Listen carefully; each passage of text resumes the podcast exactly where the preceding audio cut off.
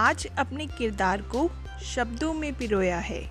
ये एहसास हर औरत की कहानी पुस्तक में भी डुबोया है। आज की मेरी कविता, किरदार। किरदार ऐसा निभाऊँगी, दुश्मन को भी मलाल हो कि हमसे मोहब्बत क्यों ना थी। अब कुछ हाल जमाने में ऐसा है, रिश्ते ढह गए, अगर कोई बात कह गए। रिश्ते रह गए, जब सब बातें सह गए। नसीब अच्छा हो, ये खुदा से मांगती हूँ हर वक्त, क्योंकि महलों में भी रोते हैं रोने वाले, और झोंपड़ियों में भी हँसी गूंजती है हंसने वालों की। बचपन में बड़े बड़े सपनों के चक्कर में फंसते चले गए।